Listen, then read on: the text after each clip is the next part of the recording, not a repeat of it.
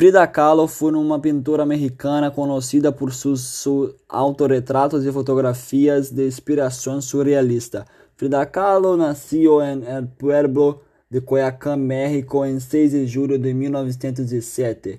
Hija de pai alemão e sua madre espanhola, desde niña mala salud. A los seis anos contrajo, contrajo uh, polio de, le dejó una secuela en el pie. A los 18 anos sofreu um grave acidente de autobús que la dejó em hospital durante muito tempo, apesar de estar deprimida, não poder caminhar. Frida começou a pintar sua imagem com um espelho, colocando, colocando frente a ela um cabalete adaptado para que pudesse pintar acostada.